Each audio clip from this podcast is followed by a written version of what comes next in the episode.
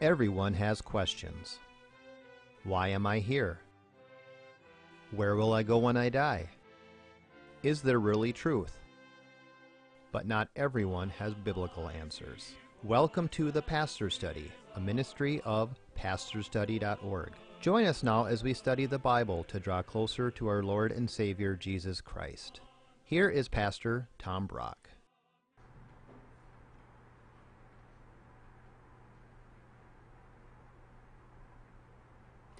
Welcome to the Pastor's Study. Today we're going to talk about the story of old Simeon. 2,000 years ago, there was an old Jewish man named Simeon, and God said to Simeon, You won't die till you see the Messiah. And so old Simeon is in the temple, and Mary and Joseph bring the baby Jesus to get circumcised, and Simeon takes the salvation of the world into his arms. It's a beautiful story. Would you turn with me? Let's study and learn all we can from old Simeon. Luke chapter 2, and let's pray. Father, we do pray as we read these verses that you will speak to each of us about how you'd have us live our final years. And Lord, all the lessons we're supposed to learn, Holy Spirit, come and speak. We ask this in Jesus' name. Amen. Luke chapter 2, Jesus has just been born. He's eight days old, about to get circumcised. And here is the verse Luke chapter 2, verse 21. And when eight days had passed before Jesus' circumcision, his name was then called Jesus, the name given by the angel before he was conceived in the womb. And when the days for their purification were over, okay, let's stop here. First lesson today Jesus' circumcision was the first shedding of his blood.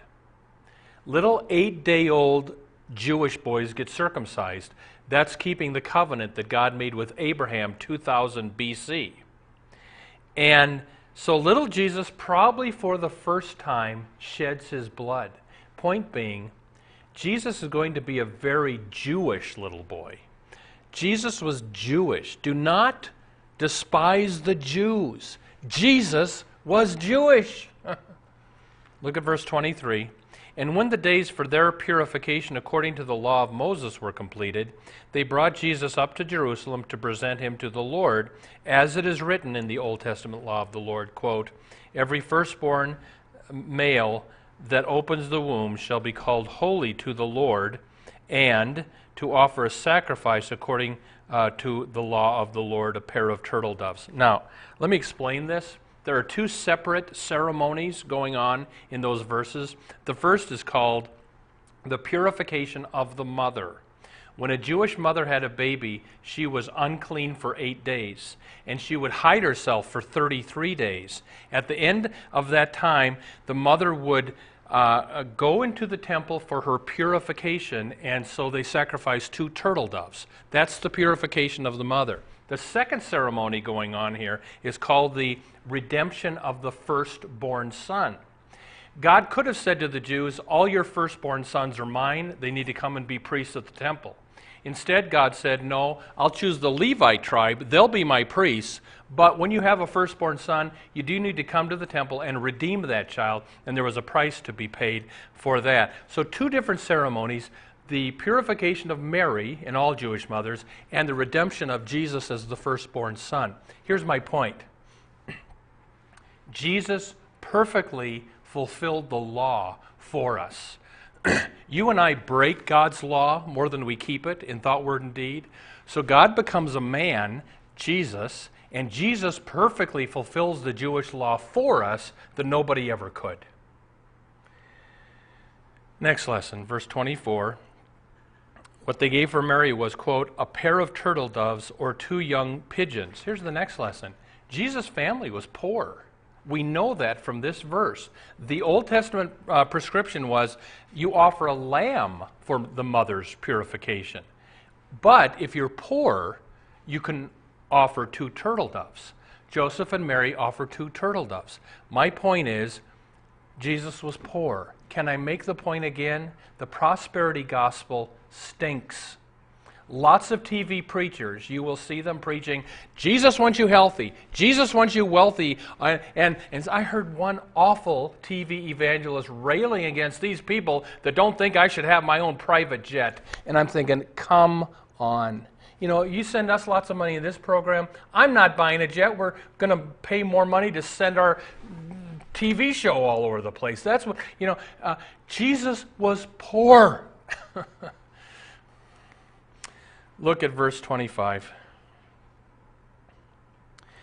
And there was a man in Jerusalem whose name was Simeon. And this man was righteous and devout, looking for the consolation of Israel, and the Holy Spirit was upon him. Here's the next lesson wait for God to keep his promises. Somehow, God had promised Simeon a Savior, and he's waiting for that. Now, let me ask you this Do you wait for God to keep his promises? What I mean by that is, do you read your Bible regularly? And when you read it, there's a promise. There's lots of promises in the Bible. Maybe underline it, but at least stop and pray it into your life. Okay, God, it says you're going to take care of my needs. So, Lord, I trust one way or another, you're going to take care of my needs. Here's another promise that you forgive the sins of those who are in Christ. So, God, I confess my sins. I trust you're going to forgive my sins. So, so when you read the Bible daily, hopefully, stop and pray the promises over your life. Next lesson, verse 26. And it had been revealed to Simeon by the Holy Spirit that he would not see death before he had seen the Lord's Christ. Here's the next lesson be open to the Holy Spirit's revelation. We don't know how the Holy Spirit told him, You'll see the baby before you die, but in some way he did. So, are you open to letting the Holy Spirit talk to you? The Holy Spirit talks in all kinds of ways. Sometimes He talks to you through another person. Sometimes He talks to you through a sermon. Sometimes you might get a dream. The main way the Holy Spirit speaks to us is when we read the Bible. And you have to tell, I mean, I've said it on this TV show before. Dreams come from one of three places God, the devil, or pizza. And the devil can give you a dream that you think is from God. You got to test it against the written word of God. The Holy Spirit who inspired the Bible never contradicts the Bible. So if you have a dream that you think is from God and it contradicts the Bible, you throw the dream out and you go with the Bible. But be open to the Holy Spirit speaking to you. I was I mean a while ago I had a question for the Lord. And I'm laying on my bed listening to the New Testament being read to me. You can get bible.is on your iPhone and it'll read the Bible to you.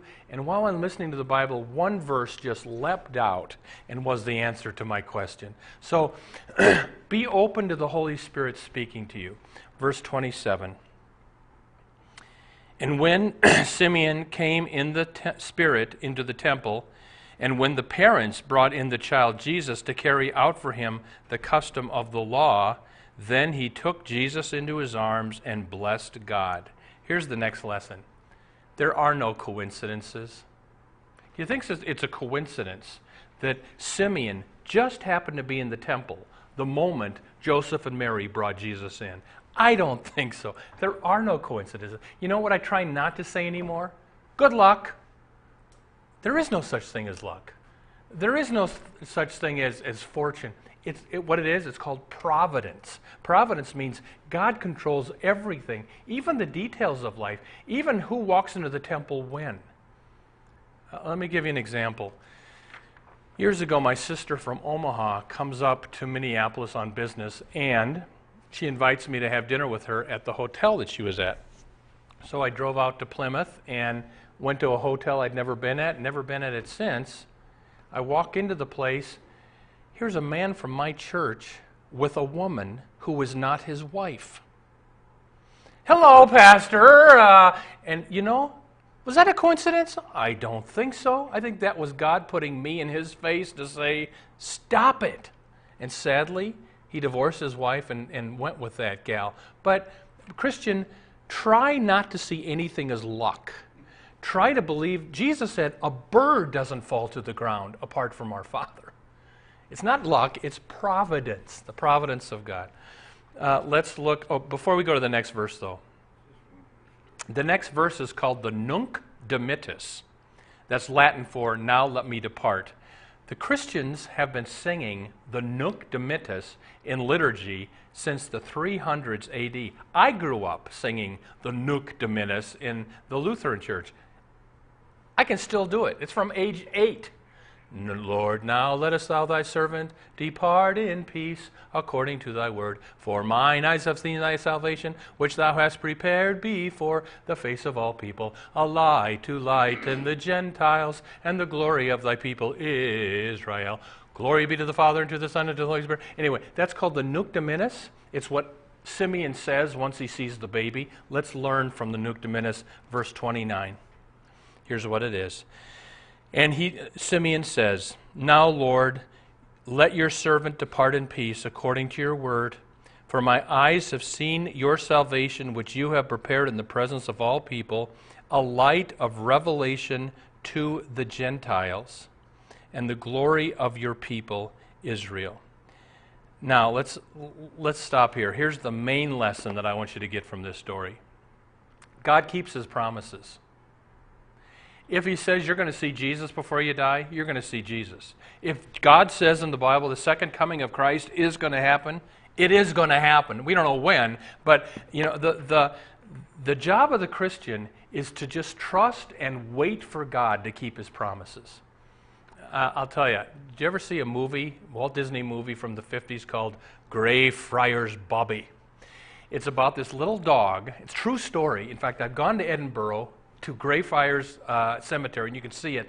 Um, there was this terrier that saw his master get buried in a graveyard in Edinburgh, Scotland, and saw the, the plot that the master was, was laid down into. For the rest of the dog's life, he would go and sit on the grave of his master every day. When the dog died, they, they buried Greyfriars Bobby in, in the graveyard. They have a, a, a statue of this dog on top of the grave. You know, I think that's a picture of the Christian life. Christian, we are just to hang on, wait and wait and wait and wait for God to keep his promises. Many of them come true in this life. Some of them don't come true until your next life, but God keeps all of his promises one way or another. Verse 31. Jesus is going to be a light of revelation to the Gentiles. Here's the next lesson Jesus brings light to Gentiles. Now, the word Gentiles means non Jews, so almost everybody is a Gentile. So, the reason Jesus came was to give light, knowledge to the Gentiles. You know, it's tragic. Most Gentiles are still in darkness. I mean, I've told you on this show, going to see the blood sacrifices to the Hindu goddess Kali in Nepal. It was, it was just such darkness. But you get it here too. Walk into uh, Barnes & Noble's bookstore. Go see how huge the New Age section is, and you can see all the superstition and darkness in America. But Jesus came to bring light wisdom, knowledge to the Gentiles.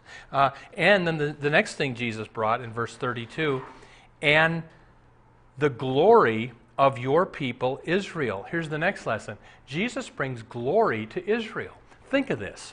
When Jesus was born about the year 1 AD, Israel was this tiny country under the thumb of Rome. Back then, most people had not heard about Israel, but today everybody knows about Israel. Why? Because Jesus was Jewish Jesus is the one who made the Jews famous. You know, they might not believe in him, most of them, some do, but most don't believe in Christ that are Jewish, but he's their glory, whether they know it or not. Verse 33 And Jesus' mother and father were amazed at the things which were being said about Jesus. And Simeon blessed them and said to Mary, his mother, Behold, this child is appointed for the fall and rise of many in Israel Here's the next lesson you either fall or rise on Jesus. Jesus is like this big rock in the middle of your road. Either you will stumble over that rock and fall, or you'll stand on that rock and rise. But one way or another, your eternity will be determined by what you did with Jesus.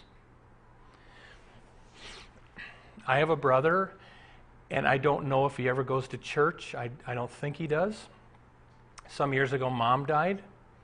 And after mom died, I had a dream where I heard a voice say to my brother, you need to repent of your sins and get into a good church, or you're not going to heaven.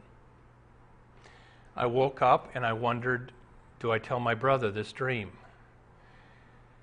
I prayed about it and I called him, got the answering machine. Mark, I had a dream about you last night. If you want to hear it, please give me a call. Well, he never called.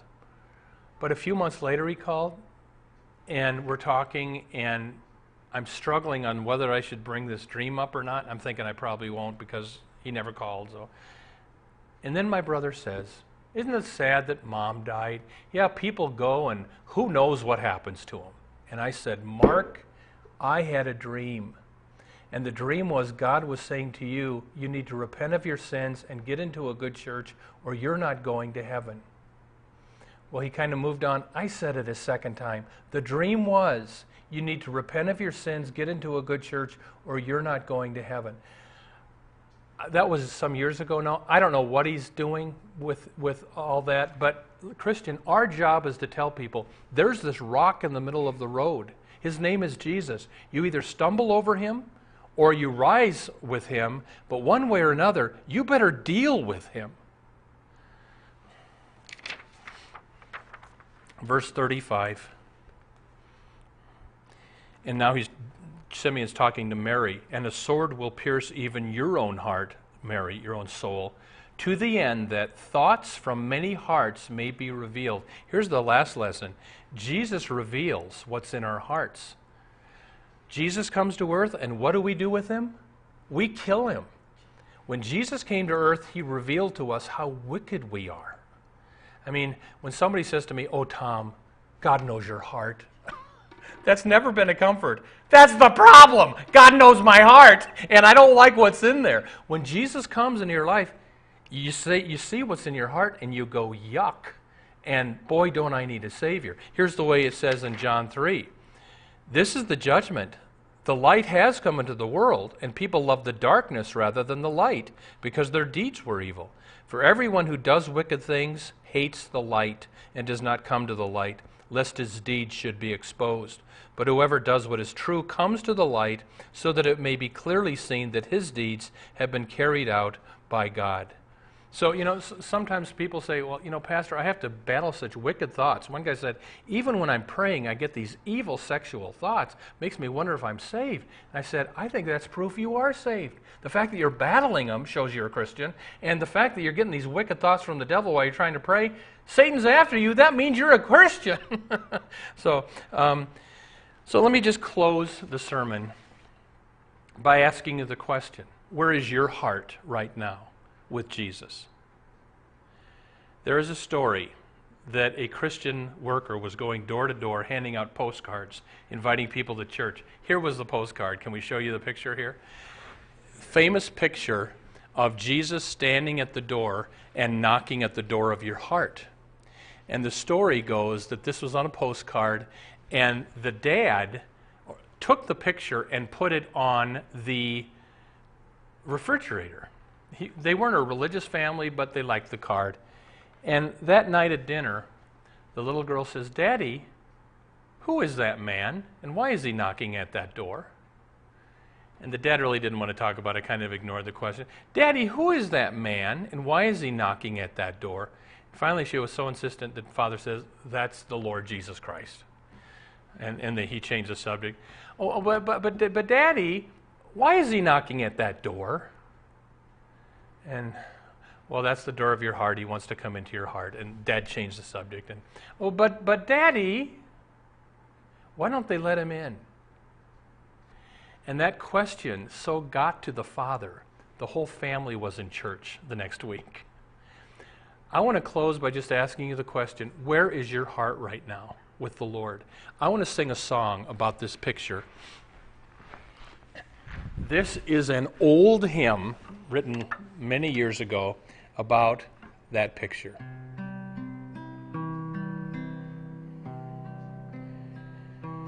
O Jesus, thou art standing outside the fast closed door.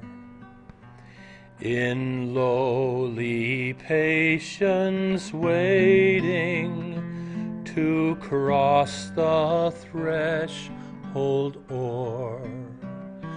O love that passeth knowledge, so patiently to wait. O sin that hath no equal, so fast to bar the gate. O Jesus, thou art knocking, and lo, that hand is scarred, and thorns thy brow encircle, and tears thy face have marred. Shame on us, Christian brethren, his name and sign who bear. O shame, thrice shame upon us to keep him standing there. O Jesus, thou art pleading in accents meek and low. I died for you, my children, and will ye treat me so? O Lord, with shame and sorrow, we open now the door. Dear Savior, enter, enter, and leave us nevermore.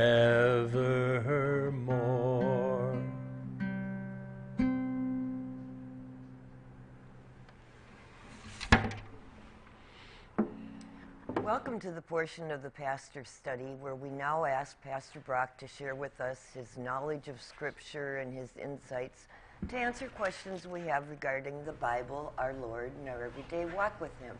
If you have a question you'd like Pastor Brock to answer, please feel free to send it to our website at the end of the program, which you'll be seeing.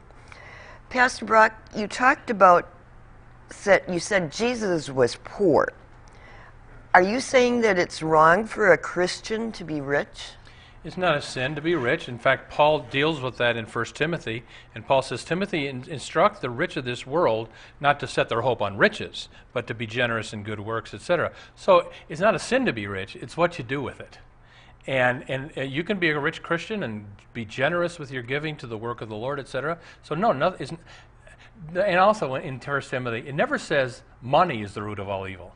It says the love of money is the root of all evil. So if you're a rich Christian, God bless you, give buckets to missions. Okay, when you talk about tithing, though, should we tithe off of gifts that we Yeah. get? Somebody somebody uh, wrote in this question, and you know, tithing means you take 10% of your income and you give it to the Lord, to the church, or to missions. You know, I, I teach that you give your 10% to your church, and then you give your offerings above the 10% to missions wherever you want to go. This person asked, "All right, but what if Grandma dies and leaves me five thousand dollars? Do you tithe off, tithe off of that?" I do. Why not? You know, it's still it's still gifts that you're getting from the Lord. I, I don't know of a clear Bible verse on that, so I'm not saying it's biblical one way or another. But why not? Where did the 10% come from? Is that part of the definition of a tithe? Yeah, a tithe is a ten percent, and that came from the Old okay. Testament. The Jews were to give the first, you know, of their uh, fruits to the Lord, ten percent. Okay, Pastor Brock, how do you know if something is from the Holy Spirit or if it's just your emotions Yeah. or you're caught up in something? Yeah, when Simeon was told by the Holy Spirit, "You're not going to die till you see the baby Jesus," it never says how the Holy Spirit told him that. Mm-hmm. So, was it a dream? Did a prophet come to him and ta say, "Thus says the Lord"? We don't know. So, th- I think it's a good question, though. How, let's say you have a dream, Jackie, that you and Fred are supposed to move to California, and you wake up. What was that? The Lord? Was that God, the devil, or pizza? Yeah, the three- And I think the, the way you test it out is first of all, what does the Bible say? And the Bible's probably not, not going to tell you whether to move to California or not. So the Bible, in Proverbs, it says, In an abundance of counselors, there's victory. So I get counseling, not literal counseling, but I'll go to various Christians. You know, I had this dream. What do you think of this? I'll pray about it, and then however he does it, God will show you. In fact, James chapter 1 says, If you lack wisdom and ask in faith, God will show you. So James chapter 1, you claim that, but sometimes it takes a while to God, for God to show you. That was my question for you as you were talking about that. How do you know when you stop asking, though, mm. about something? Yeah. Well, once you get the answer, I guess. I mean, Jackie, I didn't know I was going to be a preacher. I thought I was going to be a filmmaker in college, and and then I was. It made God made it clear through a dream actually that that's not my plan for your life. And so it was two and a half years of me praying, Lord, what am I supposed to be? Until I got a clear, you're supposed to be a preacher. And then I stopped asking because I got the clear answer. So until you get a clear answer, keep knocking. That's my thought. Yeah. Okay. Does God actually control absolutely everything? I think the answer is yes. Now, some Christians, a lot of Christians, don't believe that. Um, but Jesus said, A bird does not fall to the ground apart from our Father. The very hairs of your head are all numbered. That means God controls details. And to me, that's a comfort. I, I mean, I, if I get sick, Jackie, I want God to be in control of that. I don't want chance or the devil to be in control of that. I want God to be in control of that. I mean, do you know what a Calvinist is? The Calvinists are big into predestination. God controls everything. I'm a Lutheran, but I got some Calvinism in me. And the Calvinist joke is, what did the Calvinist say after he fell down the stairs? I wouldn't know. The answer is, glad that's over with. that's kind of the way I see things. God is in control of everything for our good, Romans 8:28. Yeah. Well, for our good, we have to wrap this show up. Okay. And we want to thank you for being with us this week. We pray that God would be with you, granting you his richest blessings until we're together again next time. Thank you for watching the Pastor Study. You can watch more of our programs at pastorstudy.org. We are on the air preaching the gospel of Christ because of our generous support of you, our viewers. Would you consider supporting our ministry? You may do so at pastorstudy.org or write The Pastor Study, P.O. Box 41294, Minneapolis, Minnesota 55441. May the blessing of our one triune God, Father, Son, and Holy Spirit be with you today and always.